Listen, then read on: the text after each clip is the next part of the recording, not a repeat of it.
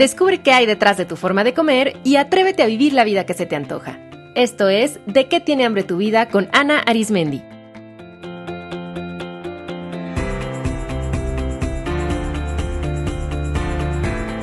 Este es el episodio 162, Retos Emocionales de Fin de Año, parte 1.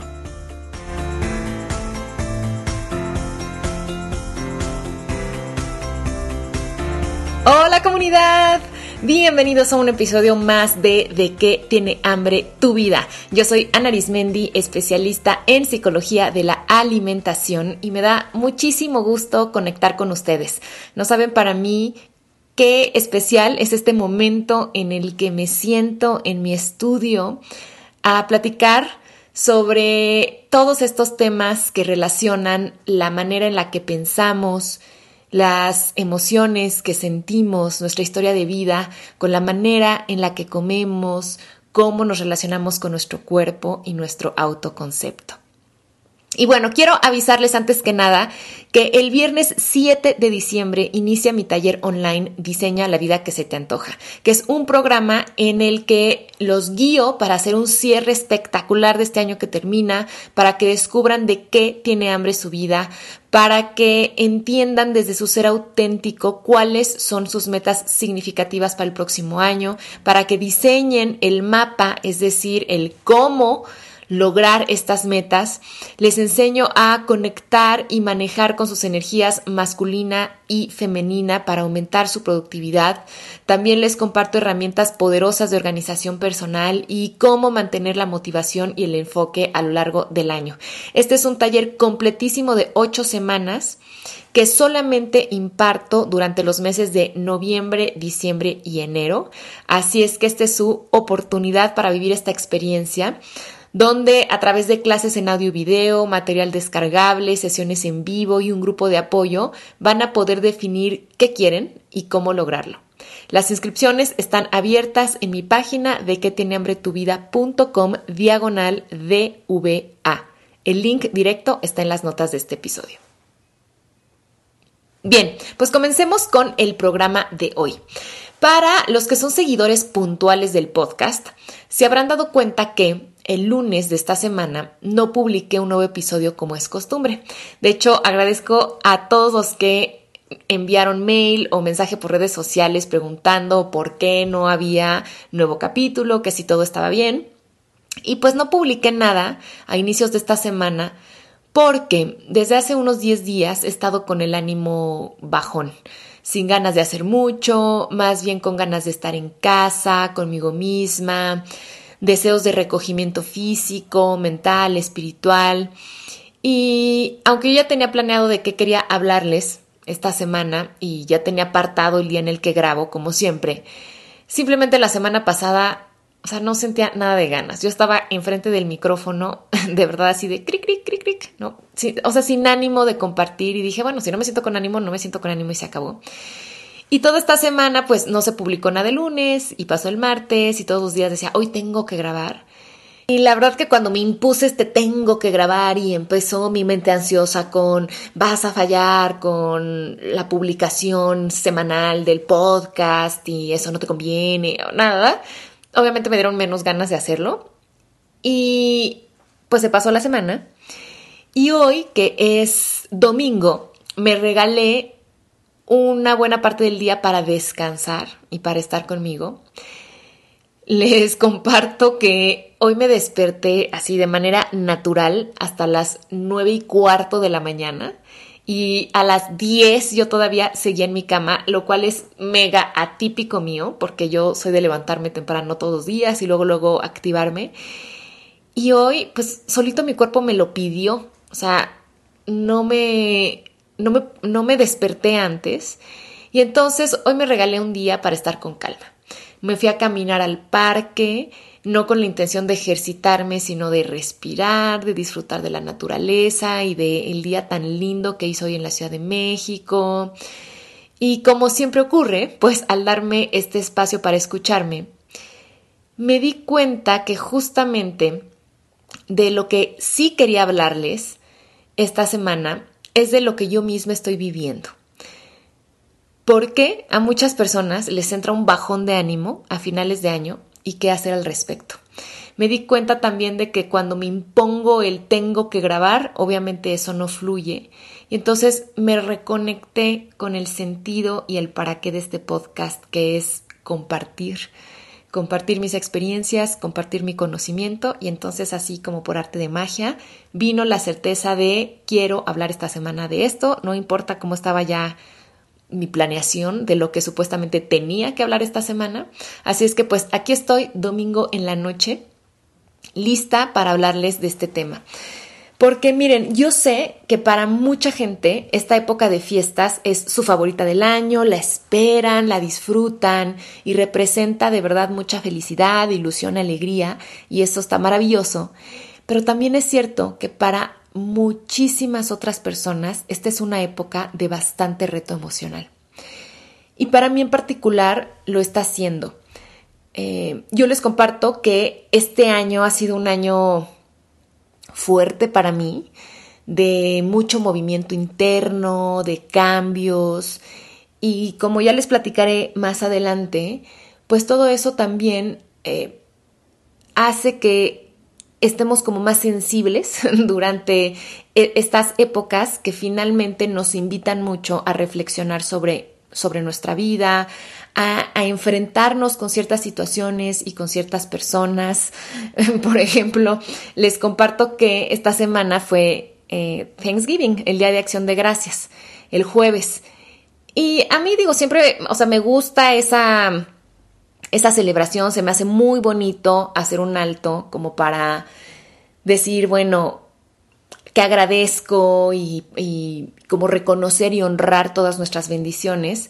Sin embargo, nunca era una época que a mí me llegara en particular, ¿no? Y este jueves, claro que yo estaba con la lágrima y me llegó muchísimo Thanksgiving, pero es porque yo estoy como que en todo este contexto de este año. Entonces yo sé que mucha gente también vive con mucha intensidad emocional estas fechas, y que si no somos conscientes de lo que estamos viviendo y ponemos en marcha ciertas estrategias que nos permitan sentir lo que sentimos de una manera sana y funcional, esto puede impactar negativamente en nuestra vida. Entonces, este programa está dirigido para todos aquellos que andan apachurrados, estresados, tristes, ansiosos e incluso deprimidos en esta época. Es mi deseo que les sirva. Y también es un programa para todos los que están muy felices en este periodo del año, para que puedan comprender mejor a los que no están igual de animados que ustedes y puedan ser empáticos y de ayuda. Porque de hecho un gran estresor en esta época puede ser la convivencia con otras personas y que esas personas estén juzgando al que no está tan contento o que no es fan de este periodo del año. O sea, mucha gente es, ay, es que no seas amargada, es que porque eres como Scrooge, es que porque eres Grinch, porque no te gusta esta época tan bonita, eres muy seco, o ay, anímate. Entonces, también es importante entender y respetar el proceso que está pasando otra persona. Entonces, lo primero que quiero aclarar es que hay una tristeza natural de esta época. Hay como una cierta nostalgia, porque cuando el año calendárico se termina, es un marcador que hace muy evidente el paso del tiempo. Y entonces es natural sentir tristeza, porque esta emoción se presenta cada vez que un ciclo se termina, justamente para invitarnos a bajar el ritmo y darnos un espacio para reflexionar sobre lo vivido y prepararnos para abrir un ciclo nuevo.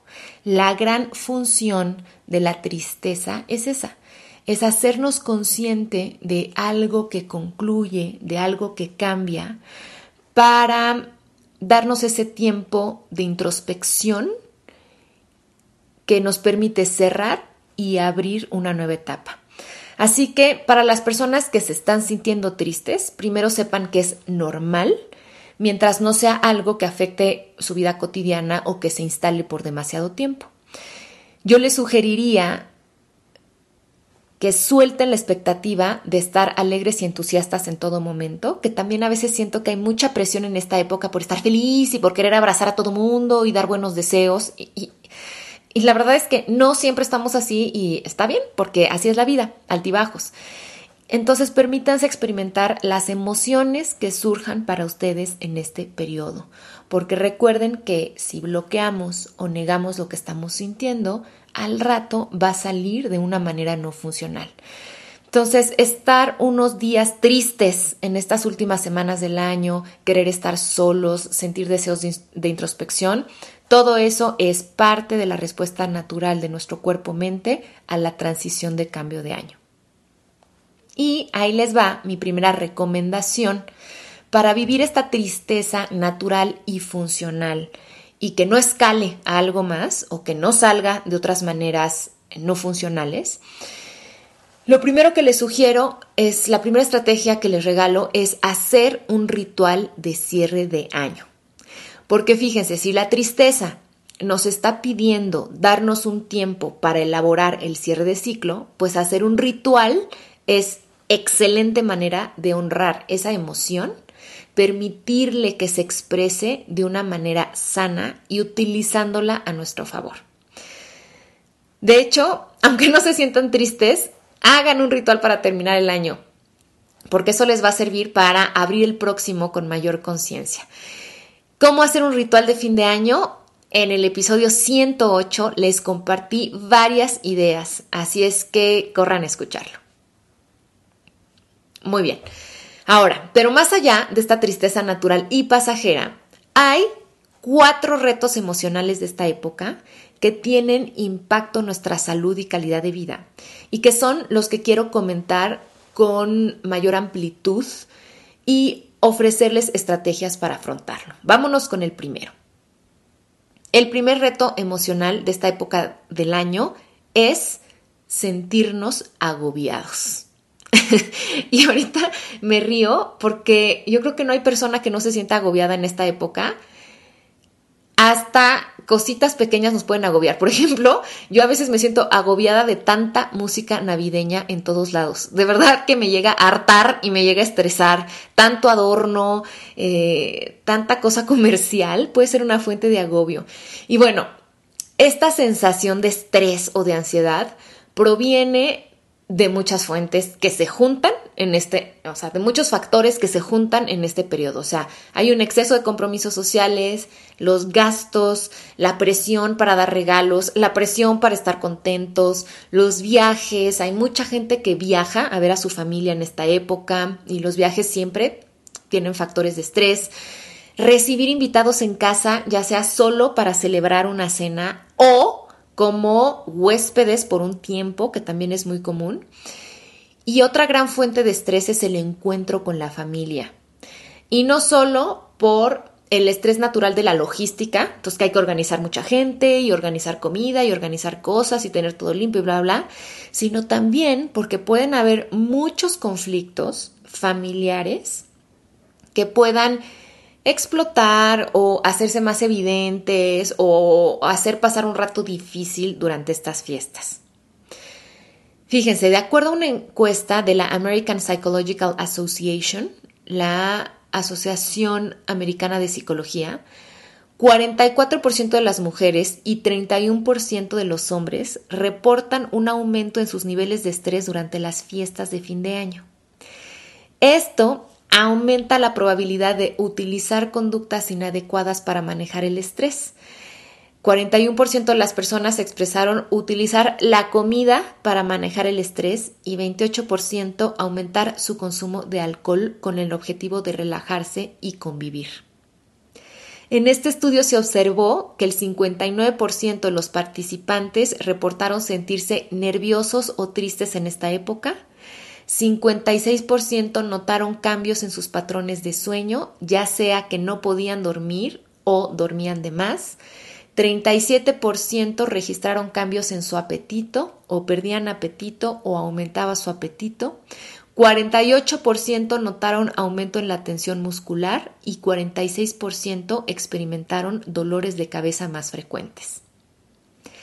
Siguiendo con este estudio, 68% de los encuestados afirmaron gastar más dinero del que tenían contemplado, 49% reportó sentirse ansioso por los conflictos familiares y chequen este dato, 45% de los participantes afirmaron que no disfrutaban las fiestas de Thanksgiving, Navidad o fin de año.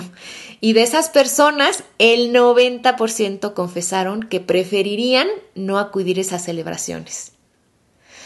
Entonces, como ven, están fuertes estas estadísticas, ¿no? O sea, el estrés y agobio de estas fechas es algo real y tiene consecuencias en la convivencia con los demás, en las finanzas y en la salud.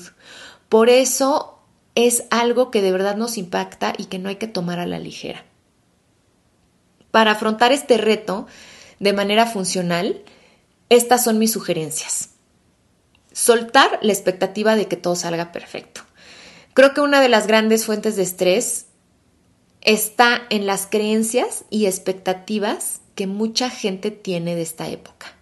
O sea, por ejemplo, está la superwoman que quiere que todo salga perfecto y por lo tanto es exigente con ella misma y con los demás, es controladora, le cuesta delegar y acaba agotadísima. O gente que tiene la expectativa de que ahora sí venga tal familiar que generalmente no acude o que por fin no haya peleas o que estas fechas favorezcan la reconciliación entre familiares. O incluso cosas que parecen detalles pequeños, pero que sí son muy significativos a nivel psicológico.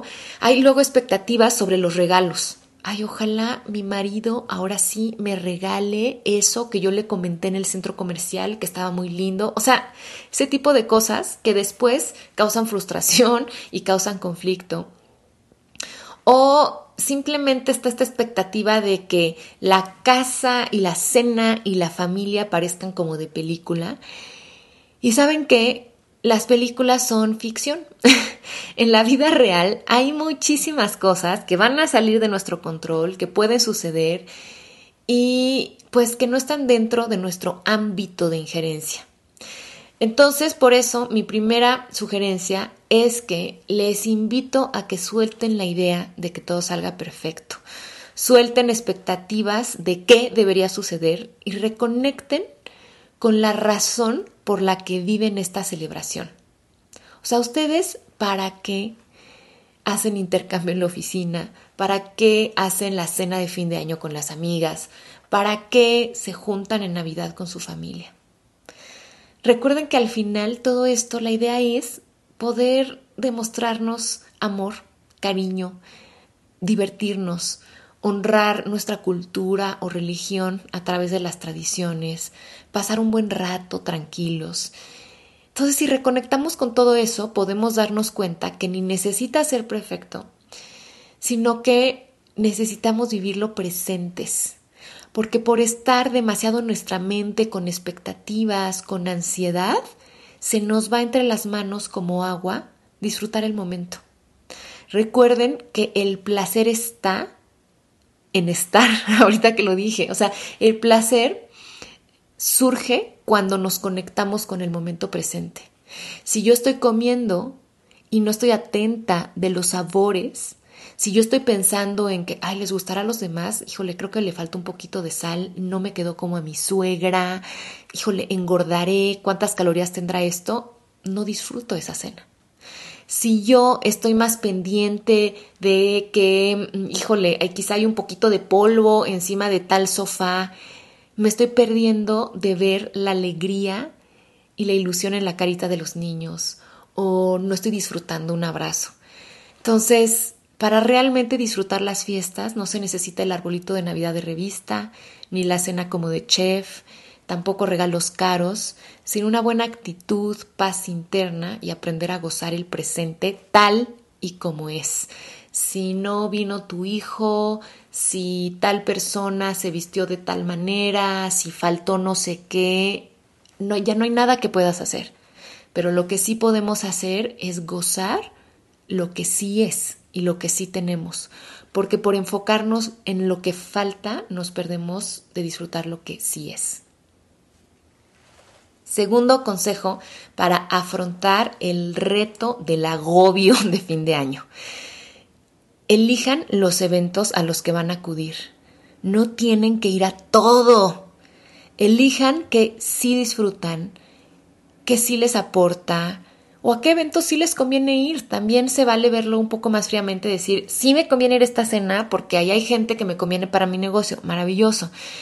Lo importante es que elijan conscientemente y no sientan esto de que es que tengo que ir a todo. No, no tienes que ir a todo. Ya eres un adulto y puedes elegir a dónde ir. Si no van a ir a algún lugar, simplemente agradezcan la invitación y díganse que sí a ustedes. Eso es lo más importante, porque al decir que no a un evento al que no quieren ir, ¿saben a quién le están diciendo que sí? A su paz mental, a su descanso, a su salud, a sus ahorros. Y es a nosotros mismos, a la primera persona a la que le tenemos que decir que sí en esta vida. Entonces, elijan con conciencia dónde quieren estar, con quién quieren compartir y en qué quieren invertir su dinero en esta época.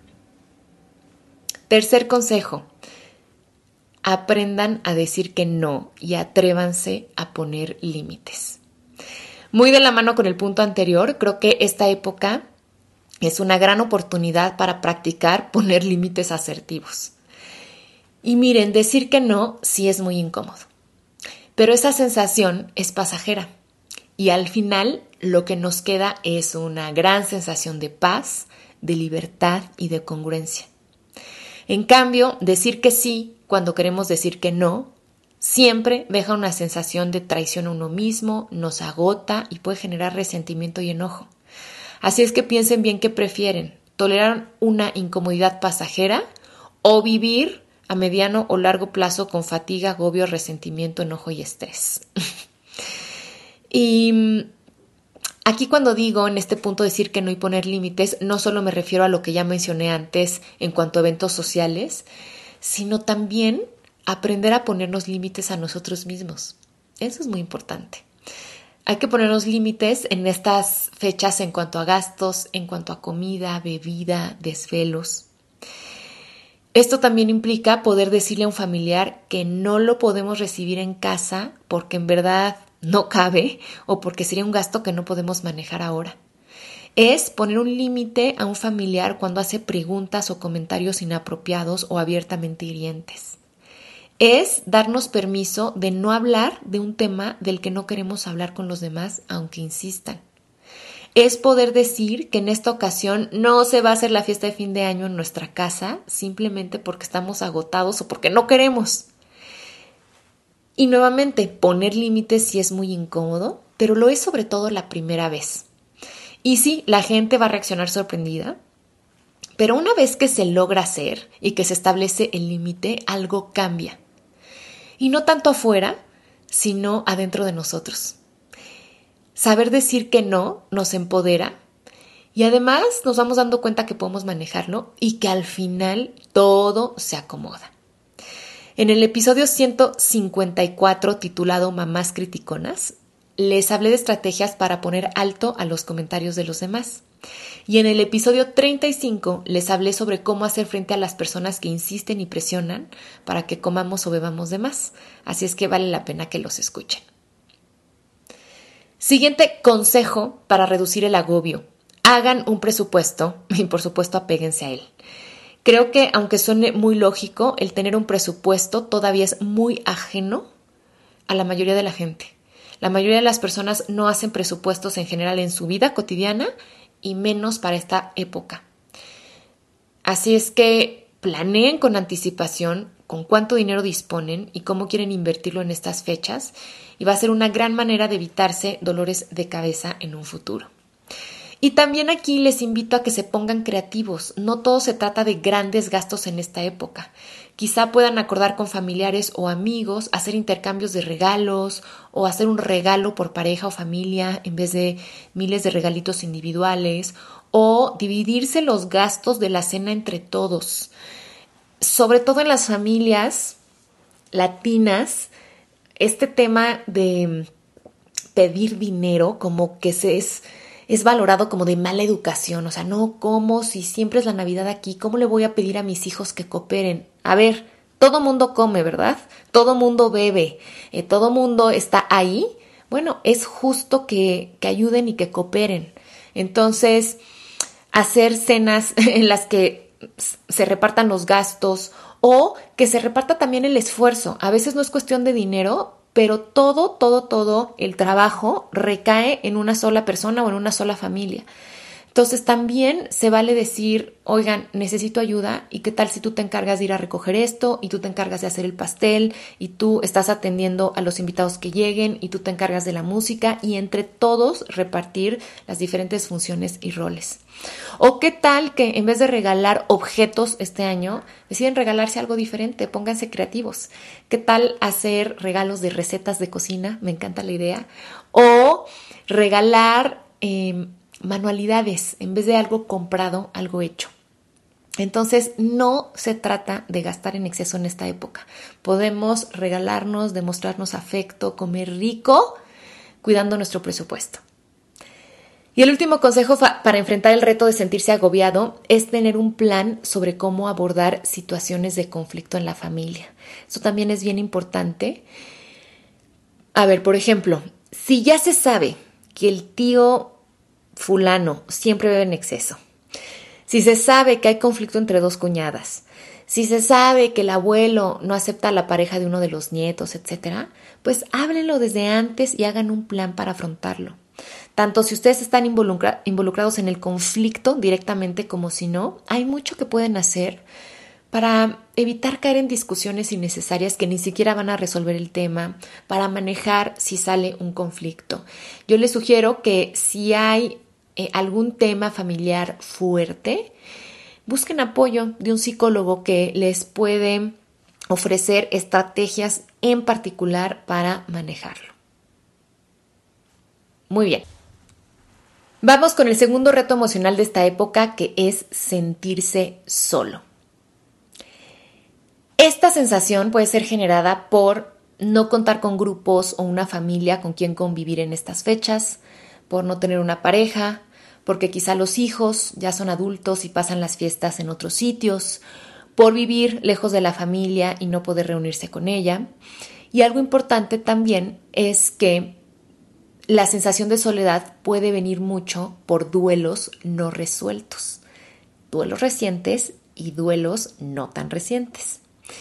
Y esto es porque en esta época se enfatiza tanto el tema de la familia y de los amigos que las ausencias, las distancias y las separaciones se hacen más evidentes.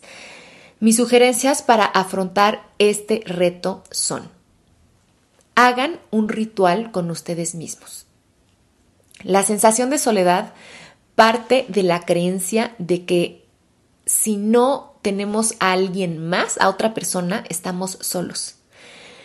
Pero en realidad eso es falso, porque siempre estamos con nuestra propia compañía.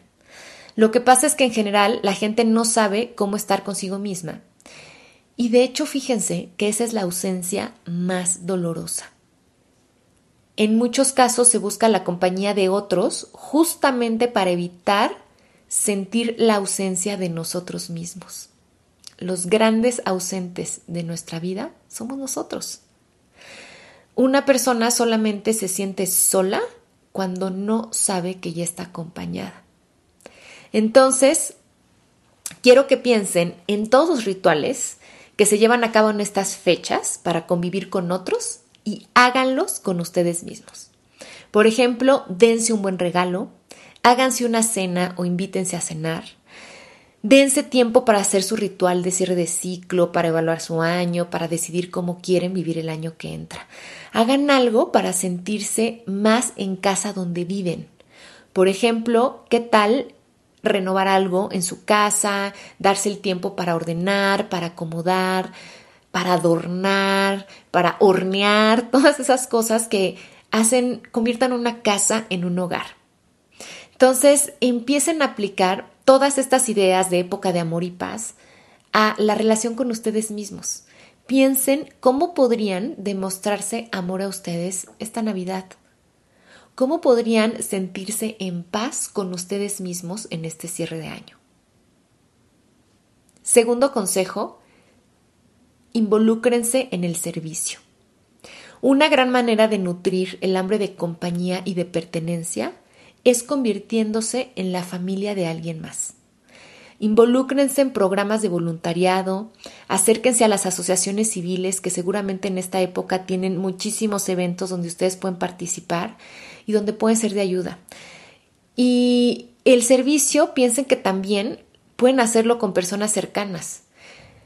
¿Qué tal ofrecerle a su hermana cuidar a los sobrinos para que ella tenga un día libre? ¿Qué tal ofrecerse para llevar a su madre a hacer las compras?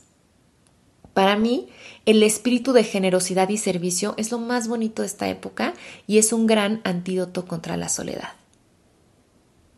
Siguiente consejo, hablen con alguien. Noten qué gran paradoja. Cuando nos sentimos solos, nos aislamos y entonces nos sentimos más solos.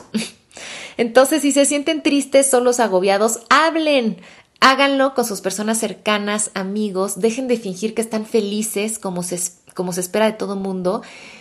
Y abran su corazón con otras personas. Suelten también la expectativa de el otro debería saber cómo me siento. No, el otro no tiene por qué saber cómo nos sentimos. Hay que expresarlo.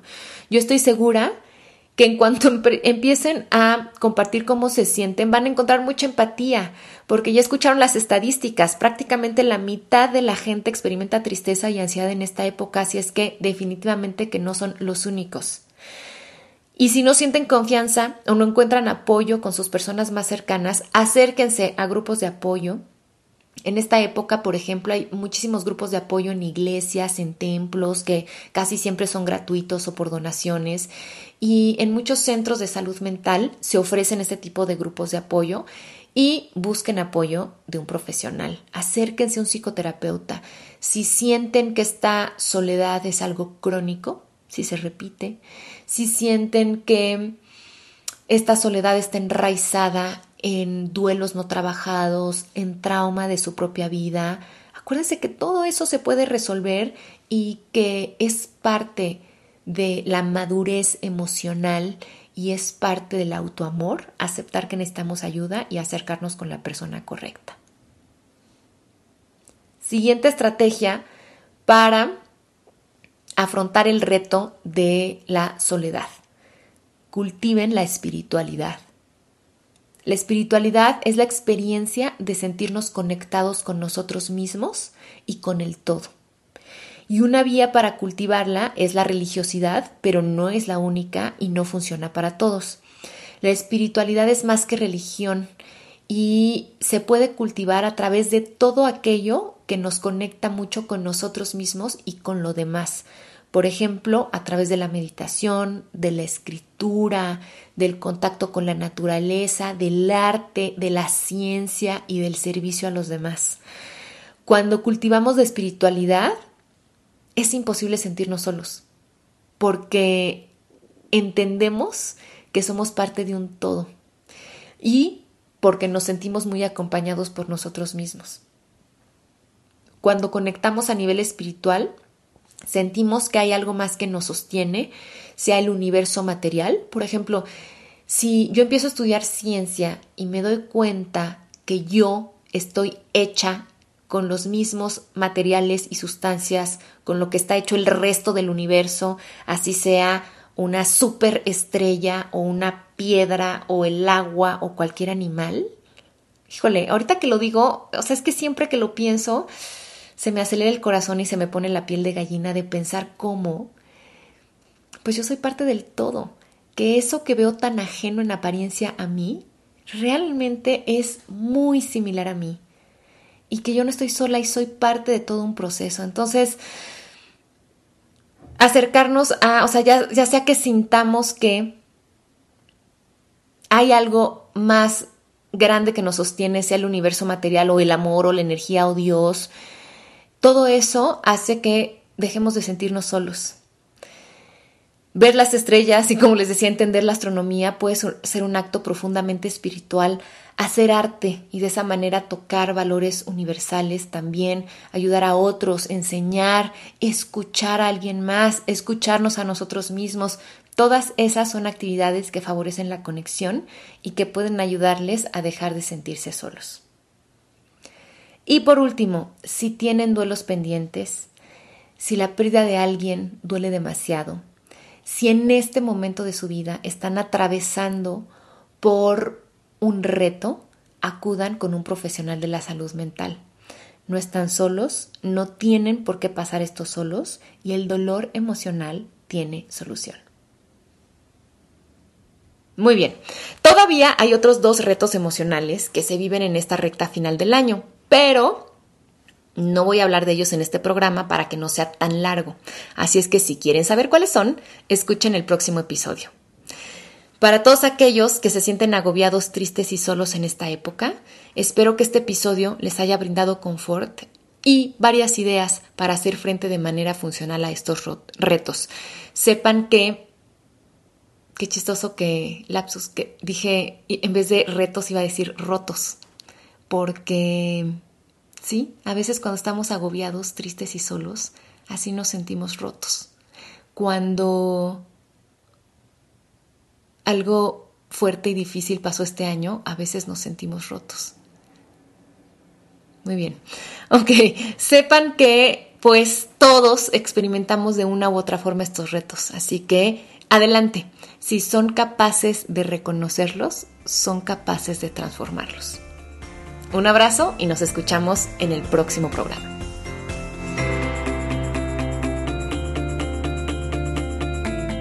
Esto fue ¿De qué tiene hambre tu vida? Con Ana Arismendi.